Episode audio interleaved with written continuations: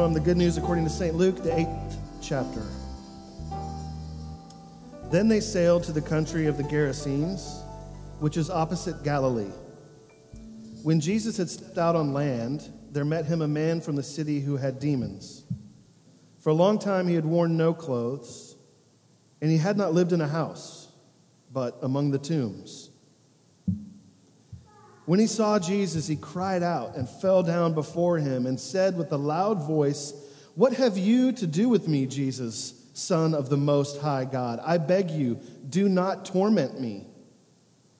For Jesus had commanded the unclean spirit, unclean spirit to come out of the man. For many a time it had seized him. He was kept under guard and bound with chains and shackles, but he would break the bonds and be driven by the demon into the desert. Jesus then asked him, What is your name? And he said, Legion, for many demons had entered him. And they begged him not to command them to depart into the abyss. Now, a large herd of pigs was feeding there on the hillside, and they begged him to let them enter these. So he gave them permission. Then the demons came out of the man and entered the pigs and the herd rushed down the steep bank into the lake and drowned. When the herdsmen saw what had happened, they fled and told it in the city and in the country. Then people went out to see what had happened, and they came to Jesus and found the man from whom the demons had gone sitting at the feet of Jesus, clothed and in his right mind. And they were afraid. And those who had seen it told them how the demon possessed man had been healed. Then all the people of the surrounding country of the Gerasenes asked him to depart from them, for they were seized with great fear. So Jesus got into the boat and returned. The man from whom the demons had gone begged that he might be with him, but Jesus sent him away, saying, Return to your home and declare how much God has done for you. So he went away proclaiming throughout the whole city how much Jesus had done for him. This is the gospel of our Lord.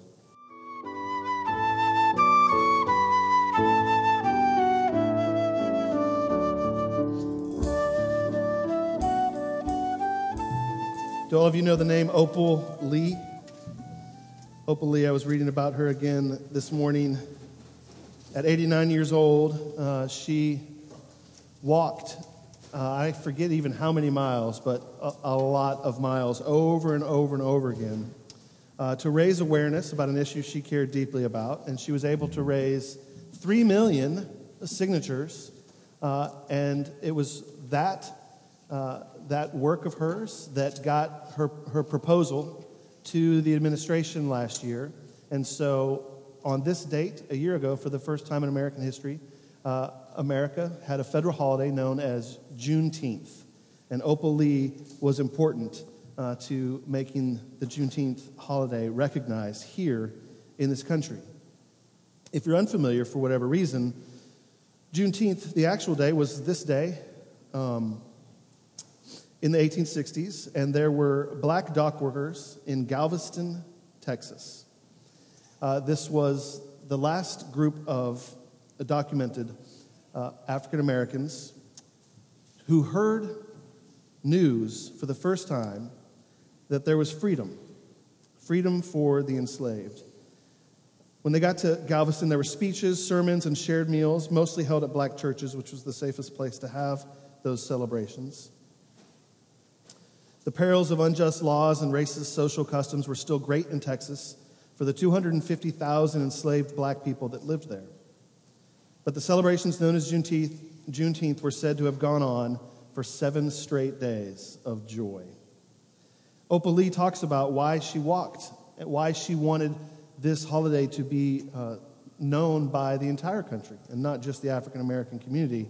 So she walked to raise awareness, to gather signatures. And here's what she says about the importance of Juneteenth. She says, I'm wanting so much that the schools would tell the actual facts about what happened they don't know that General Gordon Granger made his way to Galveston with several thousand colored troops and told those 250,000 enslaved people that they were free. They don't know that he nailed that general order number three to the door of what's now Reedy Chapel African Methodist Episcopal Church. When those people came in from their labor and somebody read that to them, we started celebrating, and we've been celebrating ever since.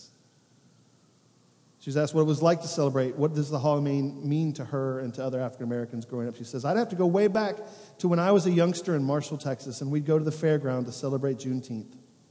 Oh, there'd be games and food, there'd be music and food. People would have speeches and food and food and food. You'd think it was Christmas, right?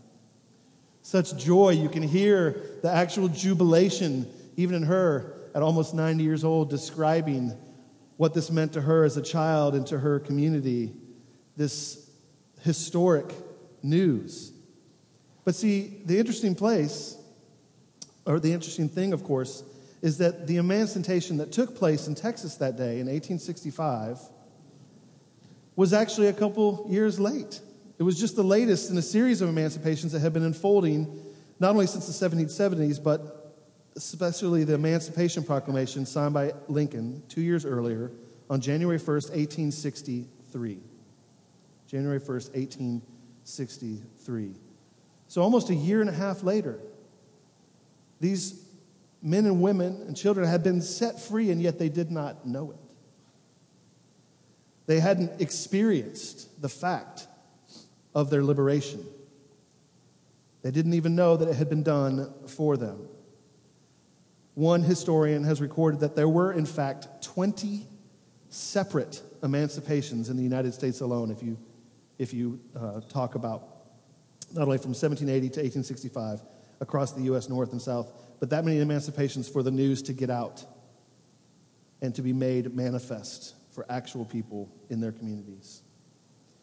And what Opal says at the end of her interview, she says, Of today, what I keep saying over and over again is none of us are free until we're all free. We have too many disparities that we still need to address. The thing I thought about this morning as we're reflecting on this text together and on Juneteenth, and uh, it's amazing how hard change is. It's kind of astounding and depressing, to be honest, how slow change is. What might have happened in that extra year and a half that those folks in Galveston, Texas, could have done differently with their lives?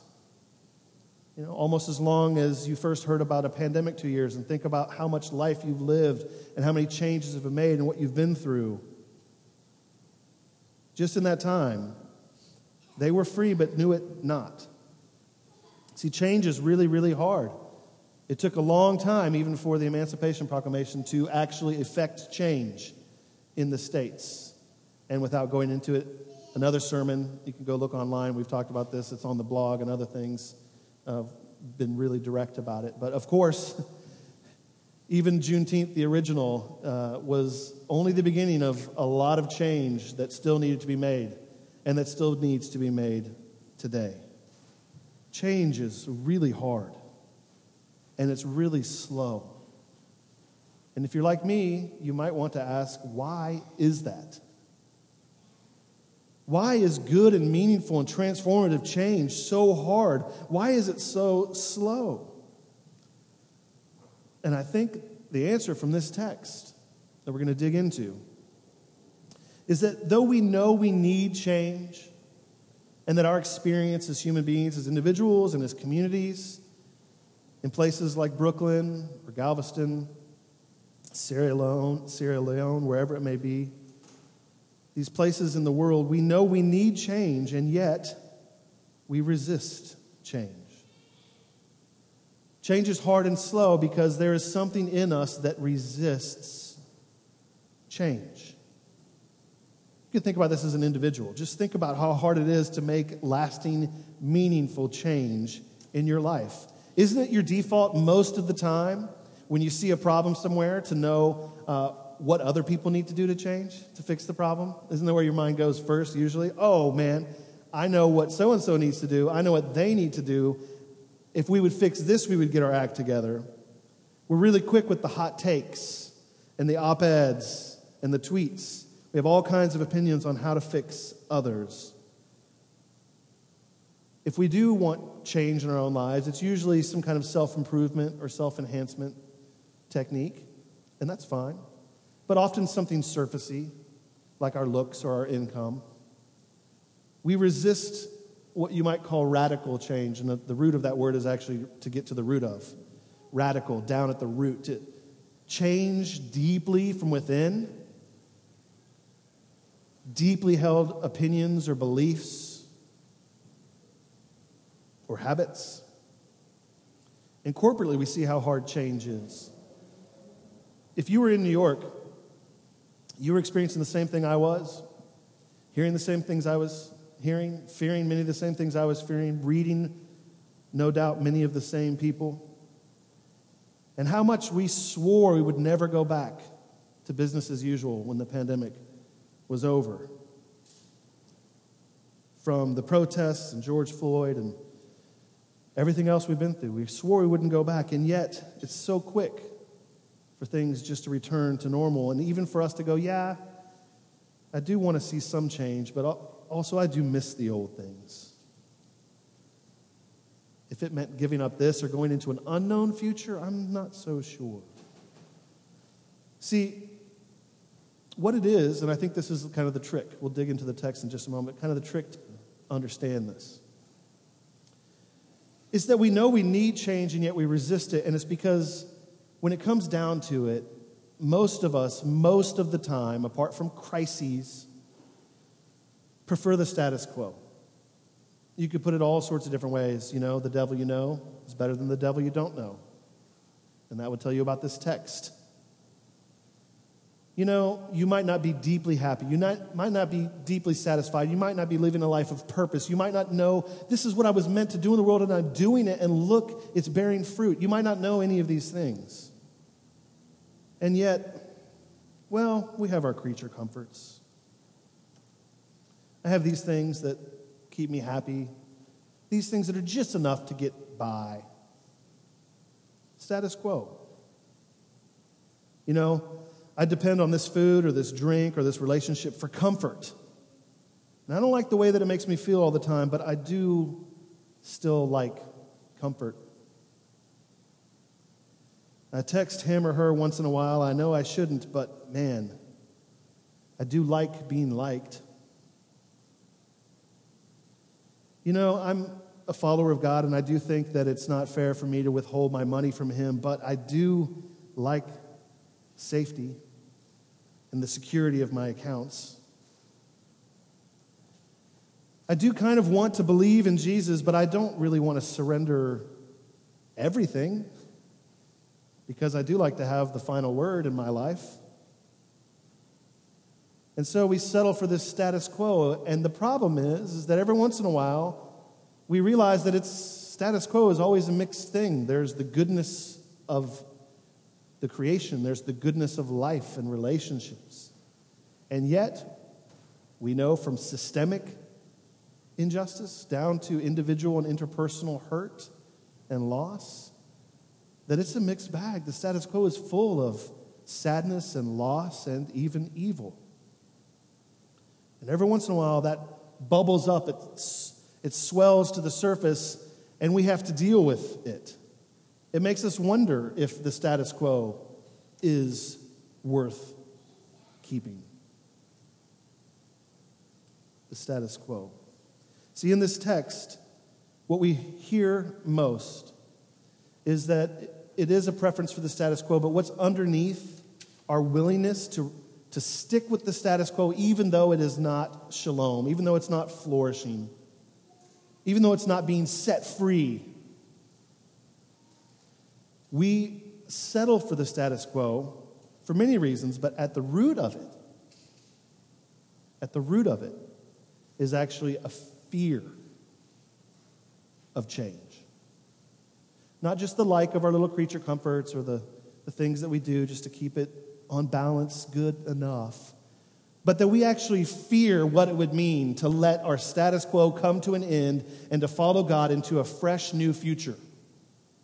We're afraid of it. You know, it's easy. It's easy to it's easy to be in charge if we are the ones giving rather than receiving. If you are going to receive and be open to change, it means that you're empty handed, you're humble, you're not sure where you're going, and that is a vulnerable place to be. And so, if God comes into the situation and says, Here I am, and for you to have shalom, for you to have flourishing, for you to be individually even more satisfied and alive and filled with purpose, I am going to make some changes to this situation. That's the only way that you will have the gifts and freedom that I intend to bring to you. Our first reaction is to often say, hmm, maybe come back in a minute. I got some business to finish here. Because we're afraid of his presence, afraid of his meddling, afraid what he would do. This story is so bizarre in so many ways, it's hard to even read it in a, a secular modern context. And yet, let me just remind you what we read for a moment that there was a man, Jesus goes across the water, he goes to this uh, other strange country. Uh, there's a lot of countryside. They're out by the, out by the sea, uh, and there's, there's people taking care of uh, pigs in a field. They're kind of in the country, but there's a city nearby. And out there in this strange place, in the hinterlands, where only the people watching the pigs, which aren't nice animals, I mean, we like a pig nowadays, but they didn't like it back then, right? And so the people out there in the place you don't want to be, out there, there's this demoniac. There's this man filled with a legion, an army of demons within him. And there's like this power encounter between God, Jesus, and these demons. And Jesus has come to set this man free, to declare to this man that he is emancipated from their power, that the status quo is no longer going to exist for him. The city and everyone around the country is tired of him sneaking into the city and freaking them out like Freddy Krueger at night, right? Here's this crazy, freaky guy. Crazy Larry's coming in. Everyone hide your kids, hide your wife, right? Let's, let's get, lock the doors. No, so they're locking him up in chains and, and, and literally locking him up and sending him away. And just this is the status quo. This is what makes everyone feel more comfortable. We're just more comfortable if Crazy Larry is over there, out with the pigs in the wilderness. Jesus goes to this man first, doesn't just declare to him freedom and liberation, but gives it to him. And of course, the most beautiful thing here this is the promise for you Probably should save it for the end, but this is just the flow right now. The promise is this man had no power to say yes or no, really. He had nothing within himself. It wasn't like, you know, I'll do, I'll do a 30 day cleanse. That'll make me feel better, you know? I'll take a retreat. I'll do some wellness stuff. I'll breathe a little more often. I'll try to be mindful. And then I'll, I'll feel better. That's not this man's situation. He had no power to help himself. And perhaps that's why Jesus went straight to him, because he was finding a ready audience.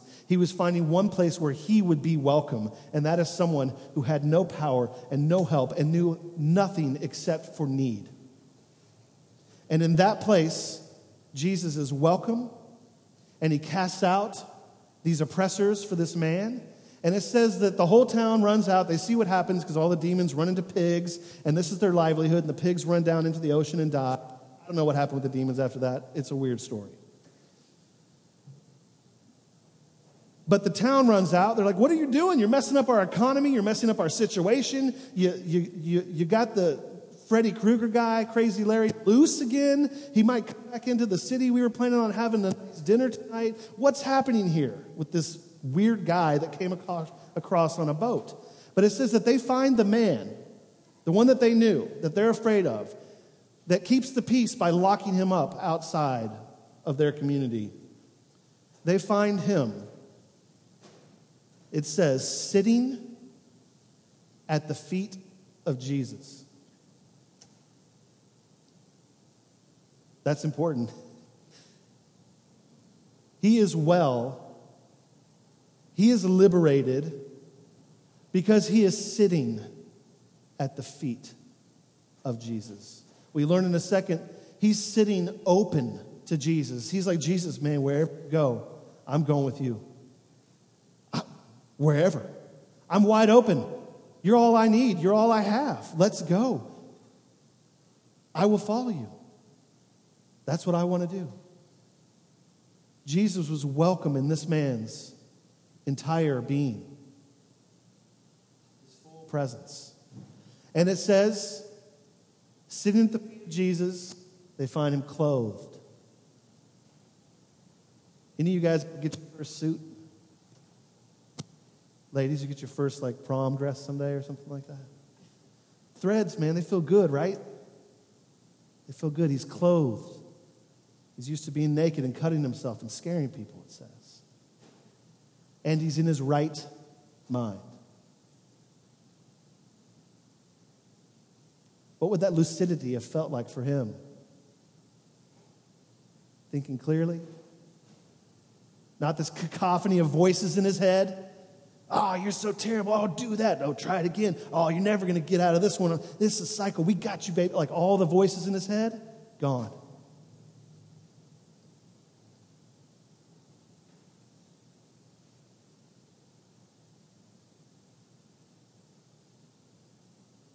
And the people come and see this,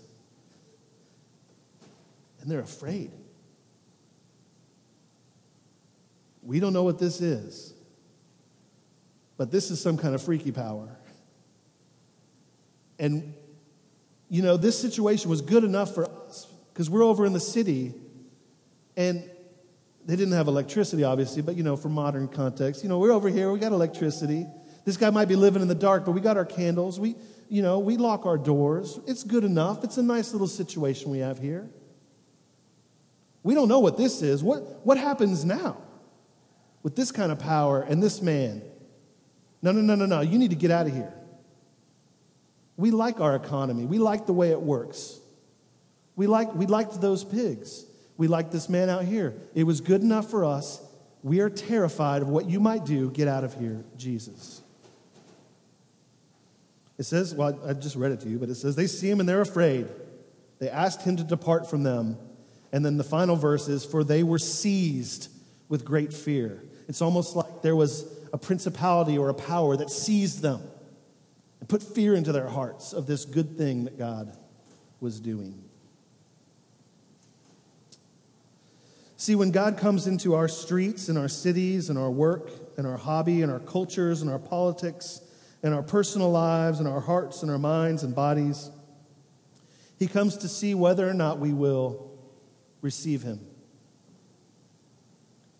Will we welcome him? There were two main actors or characters in this story. As I said, one of them had nothing. One of them one of them had nothing and the other had just enough. The one who was powerless greeted the power of the Almighty and all loving God through Jesus, and he was transformed and healed and made well. Those who had no idea that they needed a doctor were afraid and settled for going back to things as normal. It wasn't so bad because we put the ghetto over there. You take off and quit messing with our situation. They reject the change that Jesus brings, and in so doing, they reject Jesus, they reject God, they reject healing, they reject shalom.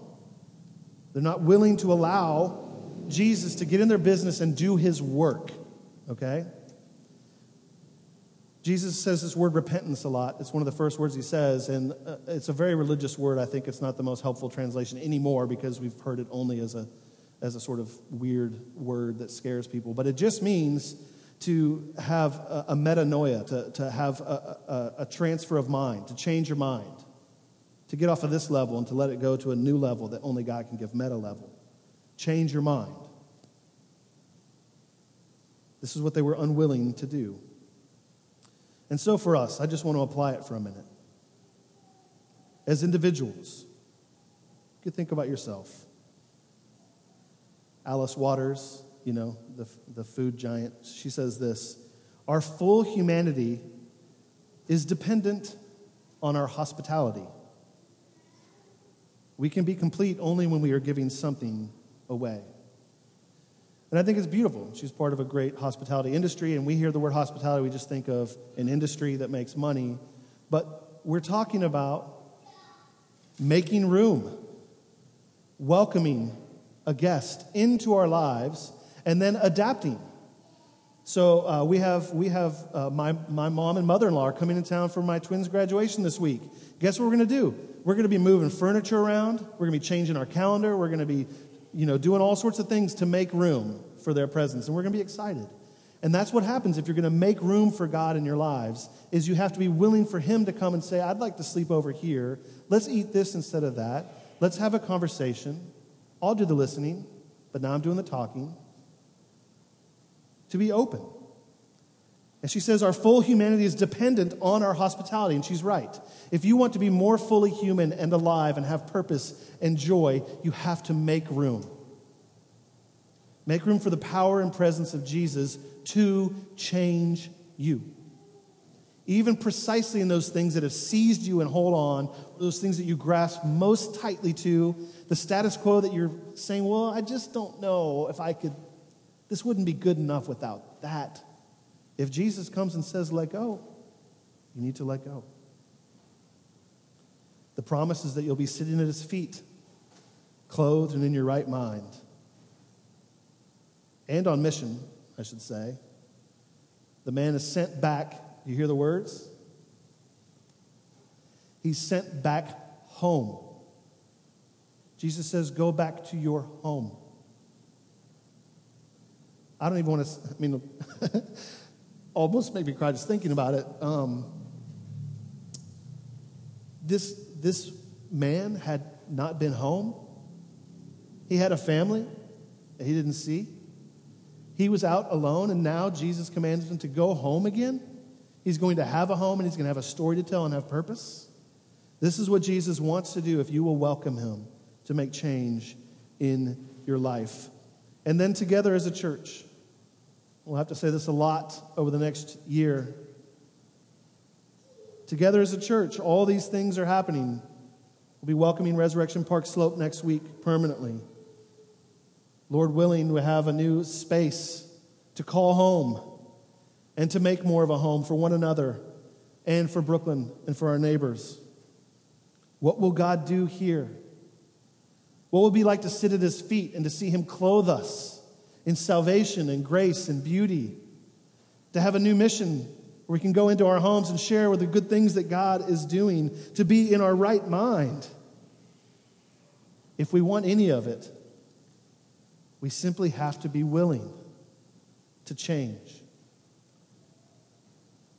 I don't know what we will be in a year, but I promise you it will be a new thing.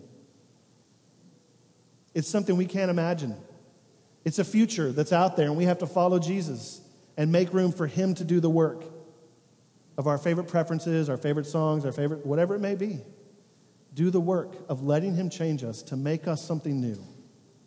And the promise is that if we will welcome Him again and again into our individual lives and our community, then He will powerfully change us. He will powerfully change our community he will change the world. In fact, He will set us free. Change is hard, it is slow, but it is real. And it does change the world, and it is God who is the one doing it. May you believe that again this morning or for the first time. I pray it for you and for each one of us that we could live it out. In the name of the Father, and the Son, and the Holy Spirit.